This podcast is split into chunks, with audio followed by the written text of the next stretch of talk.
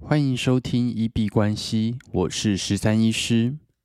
你相信白手起家是有可能的吗？你相信一般人也能致富吗？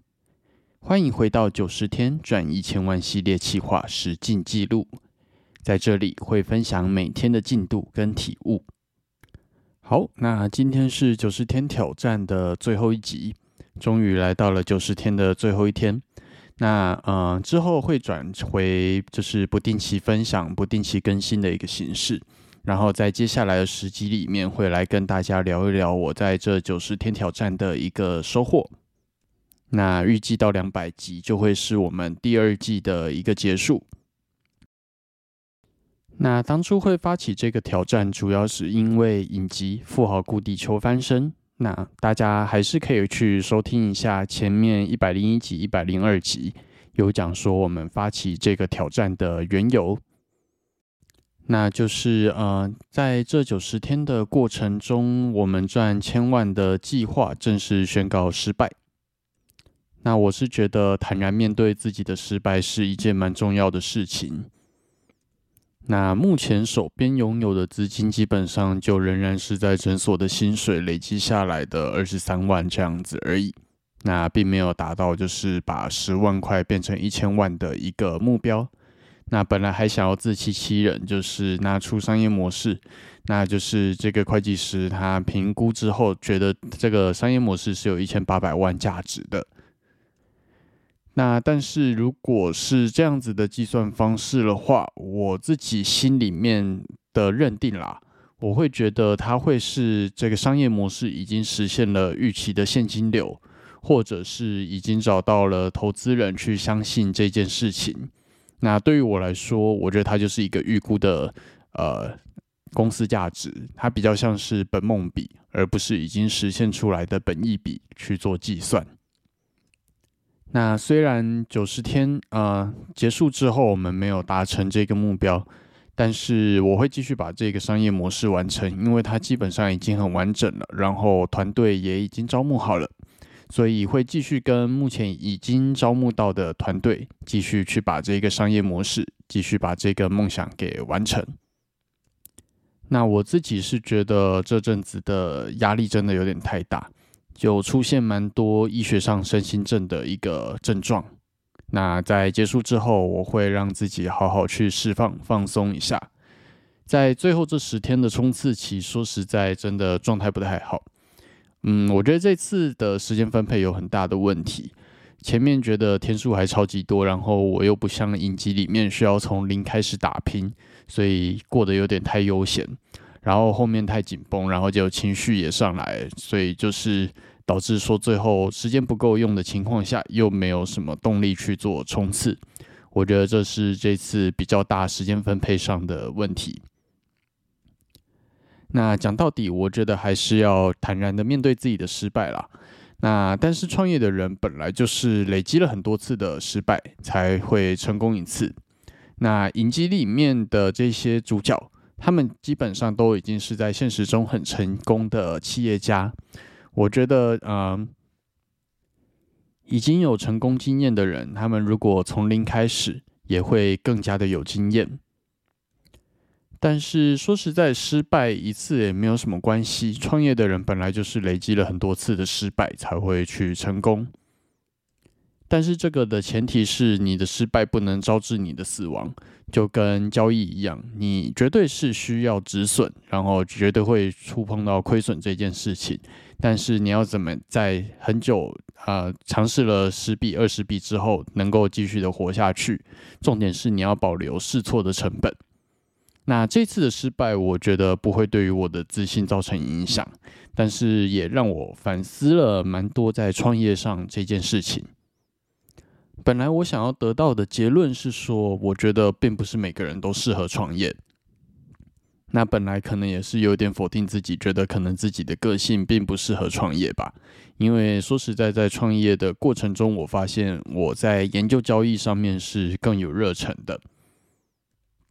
然后有一些高收入的人士，啊，无论是医生、律师或者是 CEO，对，不要怀疑，就是执行长，他基本上也是企业下面的员工而已，他也不是创业者。但是他们的生活其实也过得很好，并不像罗伯特清崎说的，就是每个人真的都一定得走上创业这条路。我觉得这个是我在做这个挑战之前很大的迷思。像是日本的金融之神 CIS，啊，他就在他的书里面《主力的思维》里面有提到说。他的个性真的很不适合管理制度跟员工，然后开除员工的时候，他会带太多的情感，所以他后来就完全放弃了创业这条路。但是他交易做得很好啊，所以其实他也不需要走上创业这件事情。所以说实在，并不是每个人都适合创业，那也不是每个人都有需要走上创业这条路。我觉得是应该这样子解读。但是后来想一想，我觉得更精准的说法应该是跟投资理财一样，没有人生下来天生就是会投资理财的，每个人都是从零开始。那你要怎么样变成一个会投资理财的人，都是经过学习才会适合投资理财。所以创业也是一样，也是应该从零开始，经过学习之后才会适合创业。那为什么有一些人他可能一出来创业就成功？有可能他天生就比较。啊，家里面有提供这样子的观念跟环境，然后他从小耳濡目染的情况下，所以才会让人家觉得，哦，这个人是不是天生就很适合创业？所以创业它其实是一件可以修炼跟学习而成功的事情。真正不适合创业的人，我觉得可能就是那些打从心里就不想要走这条路，或者是在过程中去放弃修炼、放弃学习的人。创业跟交易一样，它都是一个修炼、不断精进的过程。但是，就算你后来没有要走上创业这条路，我觉得啊，每个人都还是能够在这样子的过程中去学到一点东西。好，那最后我们回到这个挑战本身，这个一千万挑战在九十天结束之后，它究竟算是成功还是失败？说实在，我现在有点难去把它定义出来。因为用两个不一样的思维模式，它会导致说它到底成功还是失败的解读是完全不一样的。在这里稍微跟大家分享一下，如果从一个比较宽松的角度来看待的话，这个挑战一千万是有在九十天里面赚到的。因为以我寄给会计师的资料，他是用啊还没有。开始盈利的新创公司的收益法去做推算，那就像前面讲到的，它是比较偏本梦比的估算。那如果我们的每个 case 它的进货力跟就是能够接到的 case 数量真的如我们所预期的来计算，然后把它乘上 P/E ratio 啊，先不用二十到三十倍，因为。呃，他们在估算上面好像也不太像我之前讲的，就是先乘上二十三十倍之后，然后打五呃七折到九折。他们比较像是直接用 P/E ratio 用五到十倍去做计算。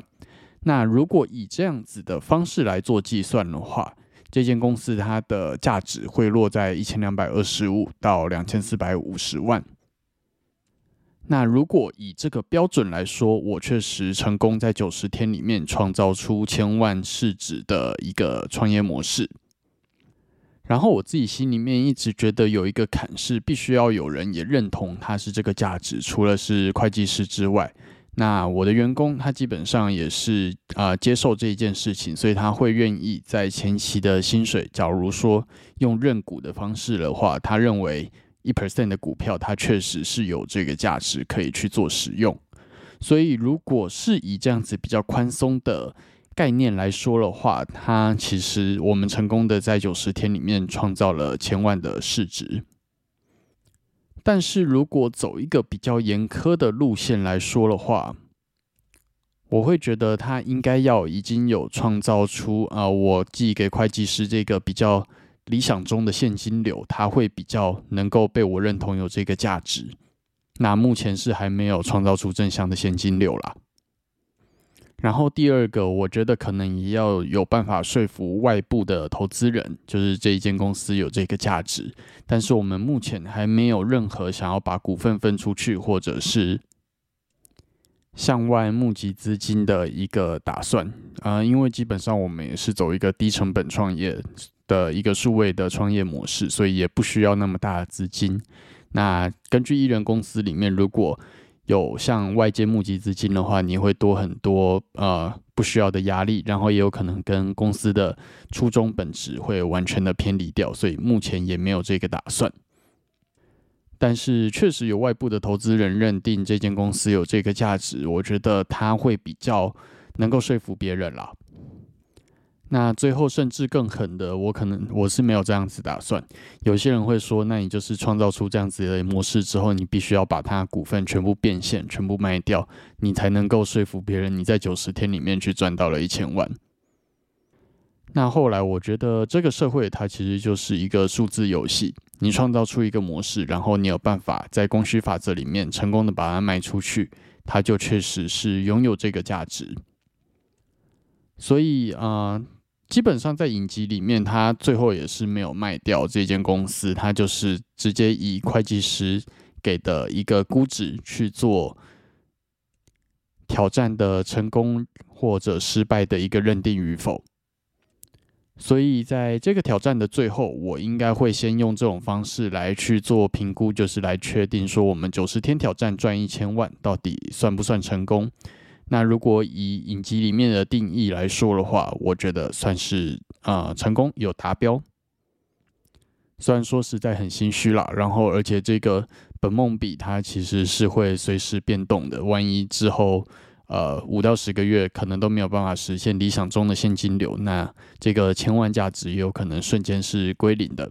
所以，呃，有达成，但是心里面觉得很虚。我觉得现在的感觉大概是这样子。好，那这就是九十天挑战的最后一集，也很感谢就是所有人陪伴着我们一起走向就是这九十天的结束。然后在最后十集，我也会继续的去分享这九十天得到的一些体悟跟感触。那也继续锁定。那对于今天聊的内容，如果你有任何的想法，都欢迎在留言区去做留言，无论是在 Podcast、Instagram 或者 Twitter 留言区。那那我们今天就先到这边。